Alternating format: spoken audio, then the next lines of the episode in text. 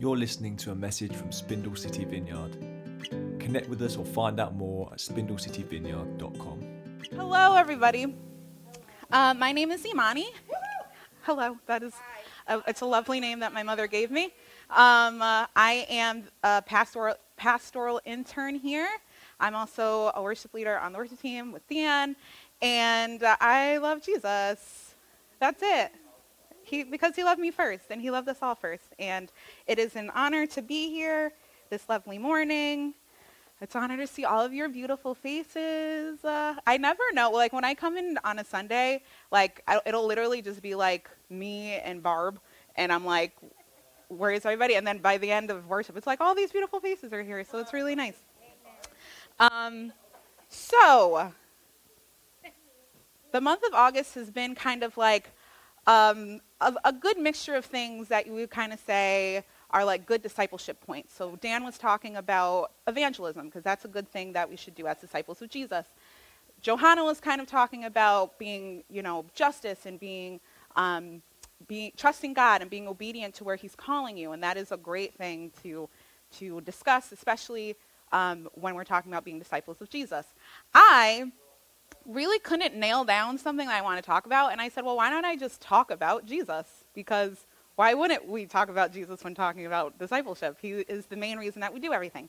So I'm going to talk about Jesus this morning. And uh, as I, I, normally bring my goat Bible, but I brought my old school, big, thick study Bible this morning because we're gonna go. We're gonna read the Word of God this morning.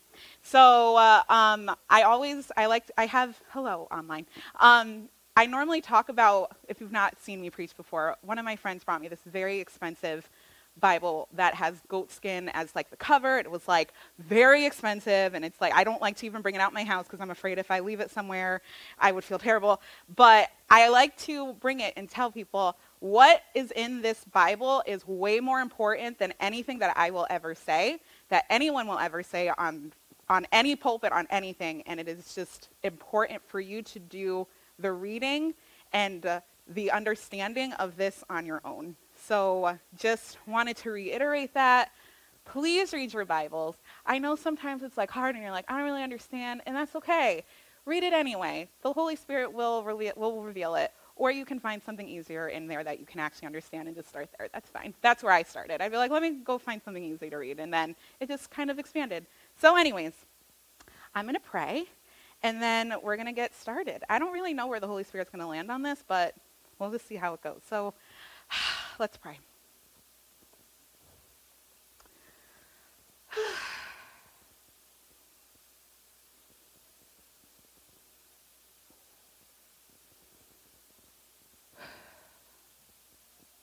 Holy Spirit, you are here. And we just thank you that we can conga, we can conga, conga line and dance in your light. We thank you that we can have freedom in your name, Jesus. We thank you that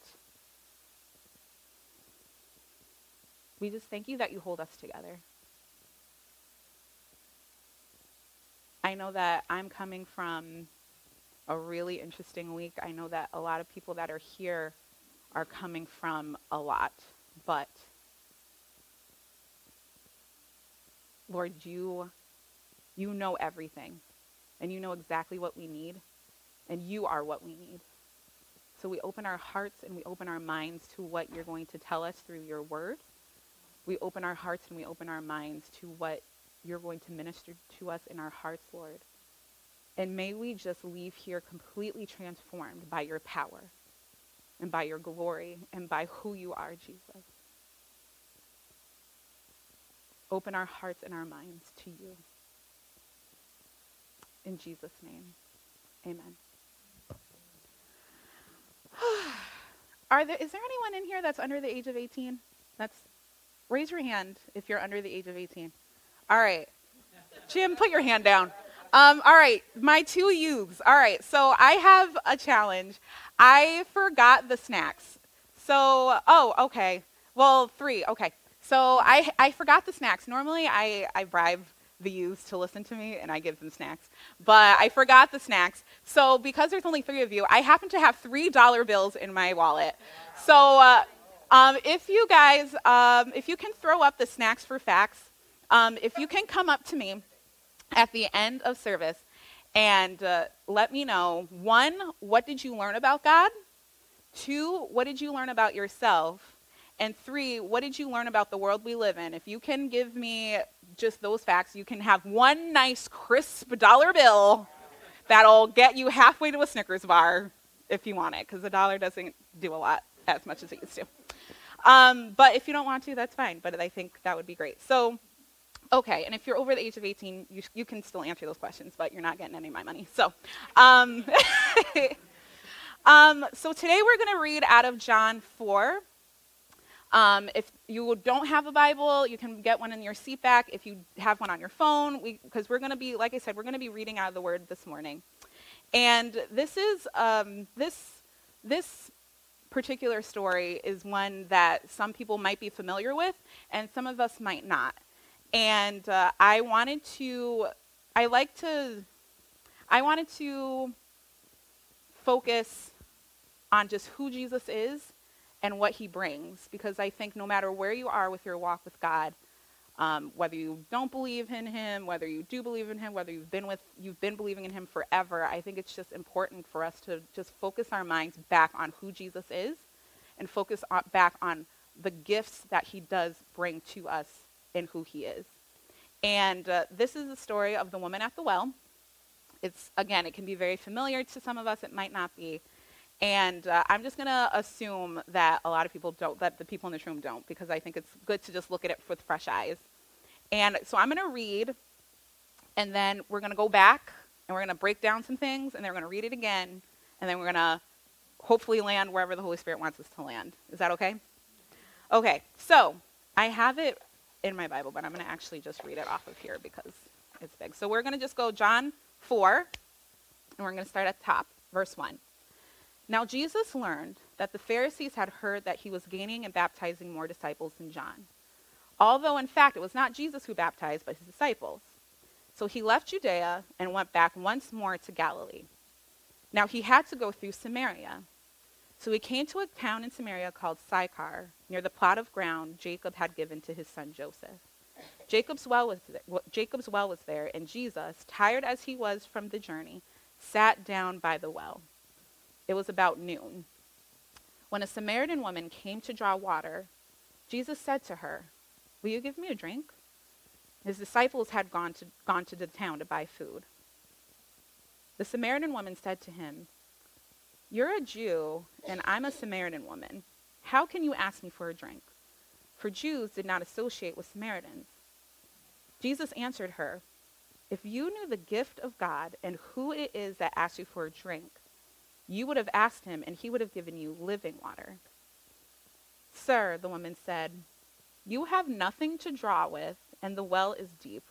Where can I get this living water? Are you greater than our father Jacob, who gave us the well and drank, it, drank from it from themselves? And also did and also and did also his sons and livestock? Jesus answered, Everyone who drinks this water, who drinks this water, will be thirsty again. But whoever drinks the water I give them will never thirst.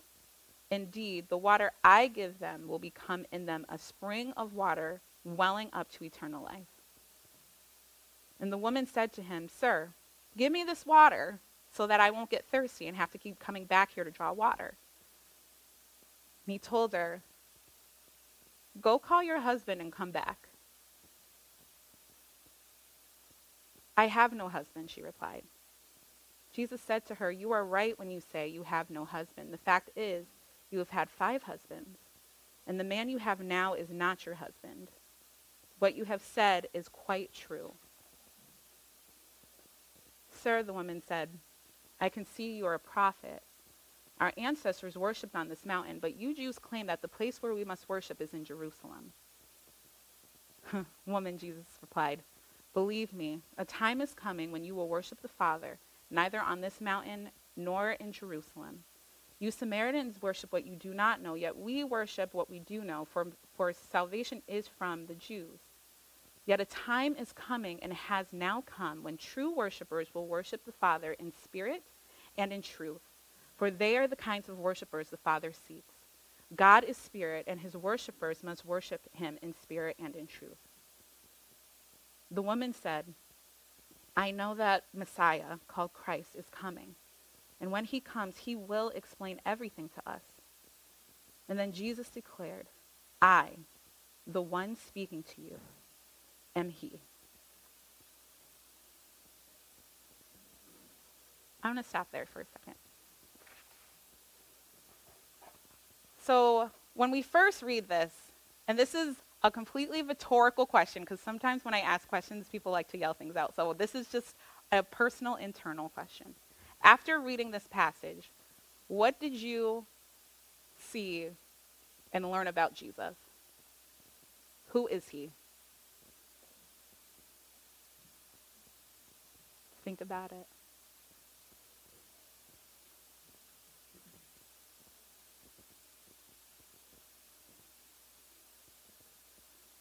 And then the second question what does Jesus bring?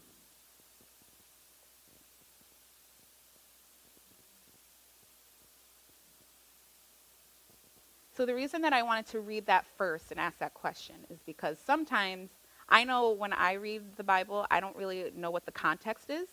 So I'll like take something out of it and be like, oh, yeah, Jesus is the living water, blah, blah, blah, blah. And then it's like, that's good. That's really good. That's not wrong. But if you know the context and the culture of what is happening here, you'll see that the text is so much richer than what we even, ex- it, what we even expected. So uh, I was thinking, who here has watched the show Friends? I feel like everyone in this show, everyone's at least seen one episode of Friends. Now, Friends, like the show Friends. So no one told you life was gonna be this way. You know that song? Okay. So, um, but okay. So there's an episode of Friends. I promise I'm getting somewhere. So there's an episode of Friends where Monica and Chandler, they're two of the friends, they're dating, and they're secretly dating and uh, the rest of the friends kind of know that they're dating but no one wants to tell anyone that they're like they, that they know. So this whole episode is about everyone saying like they don't know that we know that i know that we know. Like it's just like everyone's skirting around the thing but they won't actually say the thing. And i was when i was thinking about this i was like there are things in this text that Jesus knows, but we don't know because we're in this culture. And then there's things that we know, but the Samaritan woman doesn't know. And then there's things that, like, there's just so many things that we don't know and they don't know and all the things. And I was like, oh, it's like that episode of Friends. So we're going to talk about some things that maybe Jesus knew. Actually, Jesus knew everything because he's God, so he knew it all. Um, but we might not know first reading this text. And then, uh, so I'm going to read, so I'm just going to go over a couple of things that we might not know. Firstly, and when I did these slides, it was on Tuesday, and I didn't come up with this concept. So it says snack back to reality, but really, this is, we don't know. This is the things that we're supposed to be knowing. So the first thing is the rivalries. So, as the text said, Jews and Samaritans did not associate with each other. They had like beef, like like deep cut, super like racial, religious, like cultural beef and it stemmed all the way back from when, when, when um, Israel was in captivity, and the Samaritans were the children of the Jews that were kind of intermarried, so they're kind of biracial and multiracial, and then you had the Judeans who were just pure, just like they did not intermarry, and they were just pure Jew. So uh, what happened was they got back to when they came from back when they came back from captivity, they were like, we need to build our temple. We need to build a temple to God. So the Judeans were like, we're going to do it. We're going to do it right back in Jerusalem where it should be. And the Samaritans were like, yeah, let's help you. And the Jewish people at the time were like, no, we don't want your help. And they were like, why not? And they're like, well, because you're not fully Jewish. You're, you're actually, you're, you're, you're, you're multiracial. We don't want your help. So, very racist, very bad. Um, so, this causes the Samaritans to be like, okay, bet. We're going to build our own temple on our own mountain and we're going to worship our we're going to worship God there and we'll see who's better. And they've had this heavy beef since then. So it's to the point that in Jewish law, if you touch anything a Samaritan touches, you're considered unclean. Like it's serious. So you have Jesus talking to this Samaritan woman. He is fully Jewish. She is fully Samaritan. And they got beef. It's like, I, I can't, I don't know what to equate it to, and I'm not gonna because I might offend some people. It's like Bloods and Crips. Okay, it's like that. It's like Jesus, like, it's like the Bloods and Crips, they're talking and they're just having a nice little conversation. Like, it's, it's problematic. But Jesus doesn't care. We're getting there. We're getting there, Jen. Jen's about to preach out here. Okay. But okay, so this is something that we have to take in consideration when we're reading the text. The second thing is that men don't just talk to women in public. That's just not like a thing. I know like now it's like, you know, if a guy comes up to me, I'm like, get away from me. But at the same time, he can talk to me. It's not like a weird thing. Yes, I'll, I'll be nice. But that's like, yes. But back then, that was just not a thing. Women had like no rights whatsoever, especially rights to divorce. They couldn't, they just couldn't just, they were just at the mercy of the patriarchy. And uh, when we look at the fact that this woman had five husbands? That's insane. Like, especially for a woman back then, because again, women did not have rights. So, I was, I, I kind of want to break it down in this way because it's odd. It's also odd if we look at the culture. It's odd that she was out drawing water from the well at noon by herself because normally women at that time would go in groups at the beginning of the day because they're in the middle of the desert and it's mad hot. You know how hot it gets here. Can you imagine being in the middle of like the desert? So they go in the they go in the, normally in the daytime, like the the morning time, so because it's cool. They go in groups. They have like a good time chatting, blah blah blah. But this woman here, she goes by herself at noon when the sun is highest. It's the hottest time. She goes by herself to go draw wa- water from the well. So I was like, well, that's odd. Like, why would she do that? Like, why did they point out that it was noon in the, in the text? And the fact of the matter is, how much shame do you think she had because she had five husbands? Because I mean, five husbands now, like to, in this day and age, having five husbands is kind of like, oh, that's that's a lot. Back then, that was like, girl, that was scandalous. And I was kind of thinking about it too because there's a whole bunch of scenarios that could have happened. She could have been an adulteress and had to got and her husbands might have had to divorce her five times. Or maybe she didn't even have a choice. Maybe the husbands just didn't want her and they just kept passing her along to another guy. And the guy that she was with at that point, she wasn't even married to which again in today's culture is not like the worst but people kind of know like ah you shouldn't really do that. But back then again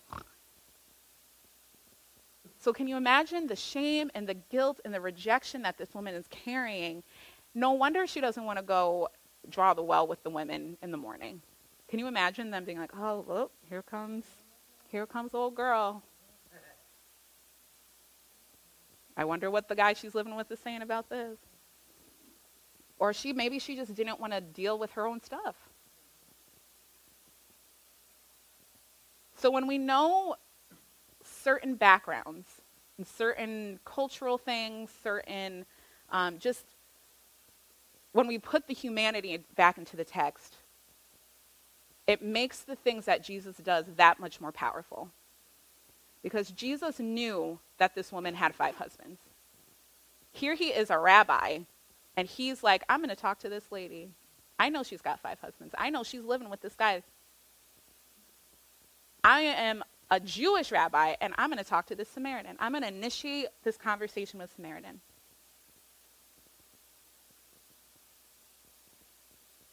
I'm a man, and I'm going to initiate this conversation with this woman, even though the culture says I'm not supposed to. So, again, I'm going to ask a question completely rhetorical. You don't have to say it out loud. But what are the things in our life that we think Jesus doesn't like want to talk to us about? Like what are the barriers in our life that we think, ah, God doesn't want me because of that?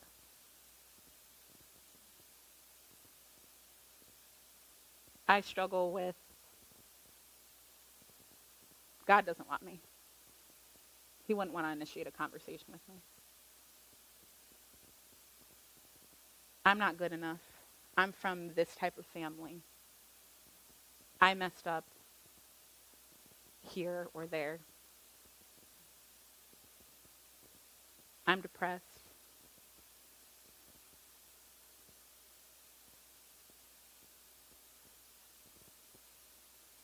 Hmm. But the fact of the matter is, is that Jesus doesn't care. He does not care what you think might be in the way, what culture might say might be in the way, what another Christian person may have said might be in the way.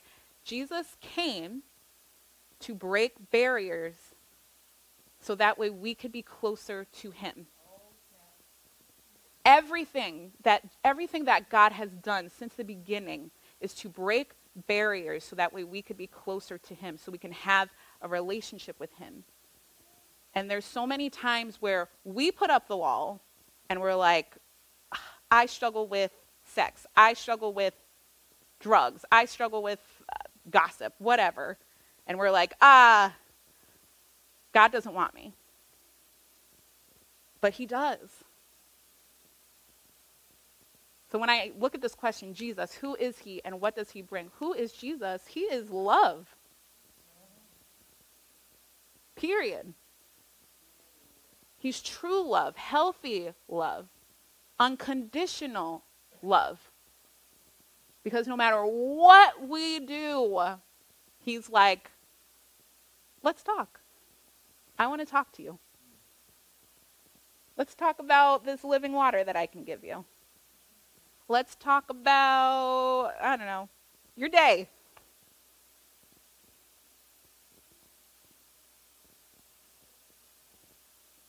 But I also think what's interesting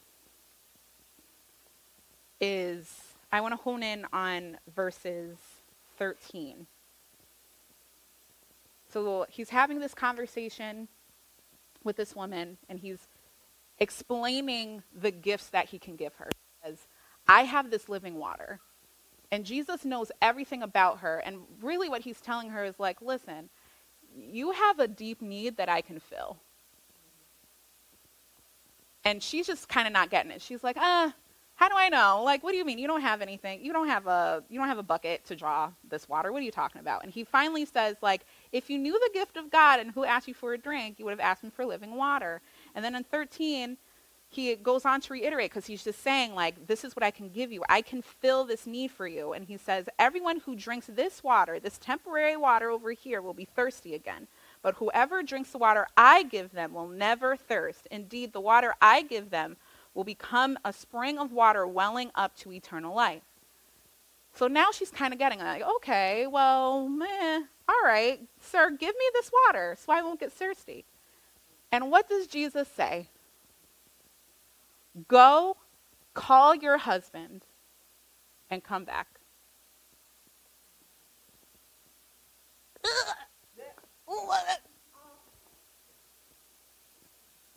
Sometimes we have a deep need, and when God calls us to that one thing that we're ashamed, we're like, ah, it's sore, it's sore. I don't want. To. Don't look at me. I don't want to.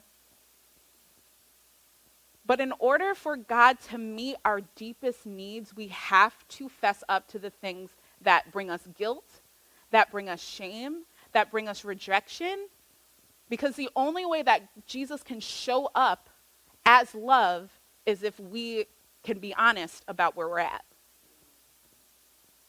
And I know for me, I have, ooh, I hate being honest about where I'm at. Ah, because it's ugly and it's messy. And I didn't want to share this story, but this happens every time I'm up here, so I probably will. I have a problem with going for emotionally unavailable men, it's a problem. And it probably comes from my mommy issues and my daddy issues and all the issues in the whole wide world. But for a very long time, I was always like, Lord, I surrender. I'm going to give you everything. And he'd be like, Give me your dating life. And I'm like, uh, uh. Because I can control that. I can, if, you know, I'm like, oh, no, no, no, this guy's different. And this is, you know, I don't want you to touch this, Lord. Like, I got this. And he was like, okay. And every time I would get hurt, I would do something that made me shameful. I would get guilty. I would be getting in, like, I would just be a spiraling cyclic, cyclical circle all over and over and over again. And I'm like, Lord, why? And he's just like, give me your dating life. And I'm like, ah. But the fact of the matter is, I couldn't let Jesus show up for me in this broken part of myself because I wasn't willing to fess it up to him or just give it to him. And for the fact that I can even say I went for emotionally unavailable men, that's like, that's a miracle in itself. Because for a long time, I'm just like, oh, I can fix them. It's fine. Like, you know, you know how it is. Like, oh, they're not emotionally unavailable. They're just, you know, they're dealing with their own stuff, but I'm here for them. Oh, Enough about me. I don't want to talk about it. So, anyways, Jesus says, Go call your husband. And in that moment, she could have just been like, ah, I don't want to deal with this. I'm good. Thank you, Jesus. Have a great day. I'm going to go back to the town. But she doesn't. She's honest with him. She says, I have no husband. And then he goes to the heart of it and says, You're right when you say you have no husband. The fact is, you have had five husbands, and the man you have now is not your husband. What you have said is quite true. And when I used to read this text, I kind of was like, oh, Jesus is calling her out on her stuff. Like, go, Jesus. Like, because, you know, toxic. So I'm like, go, Jesus, her and stuff. But the more that I've read this over the years, I think Jesus was saying this with such compassion and empathy for her. Like, you're right when you say you have no husbands. In fact, you've had five husbands. And the, the man you're living with is not your husband. What you said is true.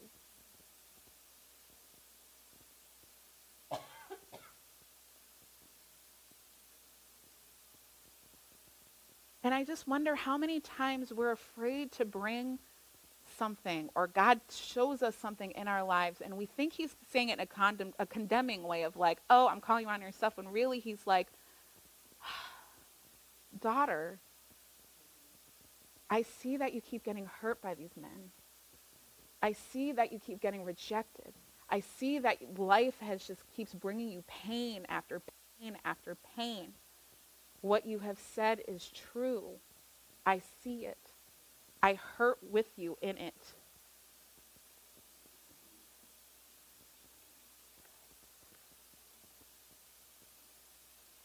And again, like, there's been plenty of times where the Lord has pointed out something to me, and I immediately just, like, nope, don't want it, don't want to deal with it, don't want to talk about it.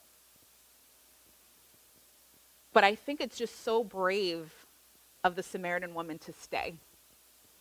She had every right to just go. Here's this strange Jewish man talking to me at the well. I'm just trying to get my water. Like she could have just gone and done whatever she wanted. Like bye, deuces. I'm I'm I'm good. But she stays. And they have this conversation, and through the conversation, he reveals, and he has not revealed this to a lot of people. He reveals that he's the Messiah to a woman who is an enemy of his, who has five husbands, a scandalous woman, because she was honest with where she was at. And she knew that her soul needed something else. And she was like, you know what? I'm going to give this Jesus, this Jesus guy a chance. And when she was able to sit in it, because can you imagine how painful it is? You know how painful it is when someone calls you out when they're like, I see into your soul, and you're like, huh, like that's a painful thing. But she sat in the pain and she sat in the discomfort. And it was in that pain and discomfort that Jesus was able to show up and say, I am He, I am the Messiah. And we didn't read this verse, but if we went, if we go back to the text and go to verse 28, it says, Then, leaving her water jar, the woman went back to the town and said to the people, Come see a man who told me everything I ever did. Could this be the Messiah? Minutes ago, we had a woman who was afraid to go draw well with the other ladies. Now she goes into the middle of town square and is telling her business. She was like, Come see a man that told me everything I do. And and she's not saying it with shame or guilt or rejection. She's saying, This guy told me everything I ever did. This might be the Messiah. Jesus freed her from the guilt of her story. Jesus filled, freed her from the shame of her story. Jesus freed her from this hurt and rejection where she wanted to isolate herself from everyone. Instead, she goes straight into the, the middle of everyone, like, hey, everybody, come look at me. This guy's out here. We got to go talk to this man. Why? She let Jesus show up as himself because she was honest with where she was at.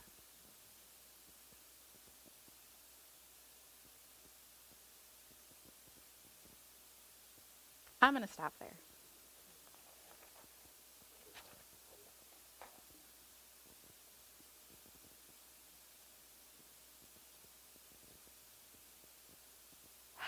I had a different shirt that I was going to wear today, but this one's wrinkled, but I, I think it, it goes for what we're going to talk about. Jesus is love, and Jesus brings freedom. Period. And there's so many a lot of us may have may know this. Like we just might know. We might know this. And it's funny, later on in the, in the text, the Samaritans, they end up, you know, accepting Jesus and they say to the woman, at first we were going off of your testimony, but now we know because we have experienced Jesus and we know that he is who he says he is. And I can be up here and I can tell you all day long who Jesus is to me. But the fact of the matter is, Jesus is here and he can show up and you can experience him for yourself. You can experience freedom. You can experience love. You can experience healing. But we have to be honest about where we're at. We can't, we don't have to, we can't care about what other people think about us oh my gosh, if they, if, you know, Barb knew that I struggled with, if Dan knew that I blah, blah, blah, it doesn't matter. Jesus doesn't care. If Jesus doesn't care, forget the rest. And I just want to encourage, implore, I don't know. The heaviness of this is that there are things in our lives that we're afraid to look at and Jesus is saying, Don't be afraid, I'm here. Don't be afraid, I got you. But I can't get you until we are real with it.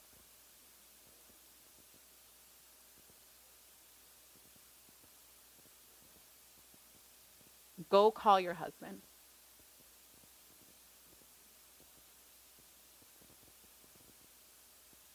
Go call your husband.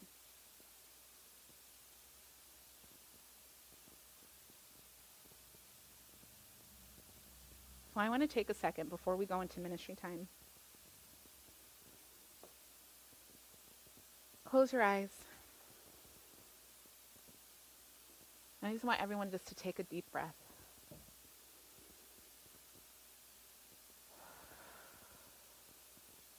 And then take another one and just hold it for a second. And then just breathe out very slowly. And let yourself, if you're tense, just let yourself, let your jaw soften and let your shoulders relax. Jesus is in the room right now. And I just want you to imagine you and him sitting down having a conversation.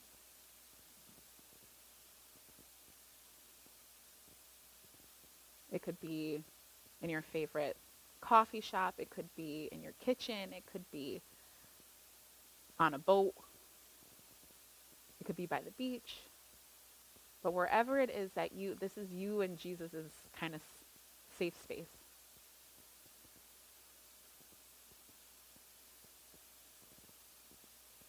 And I just want you to ask him, Jesus, what is it? What am I scared to talk to you about? What am I scared of? What is bringing me shame? What is bringing me guilt? What is bringing me rejection?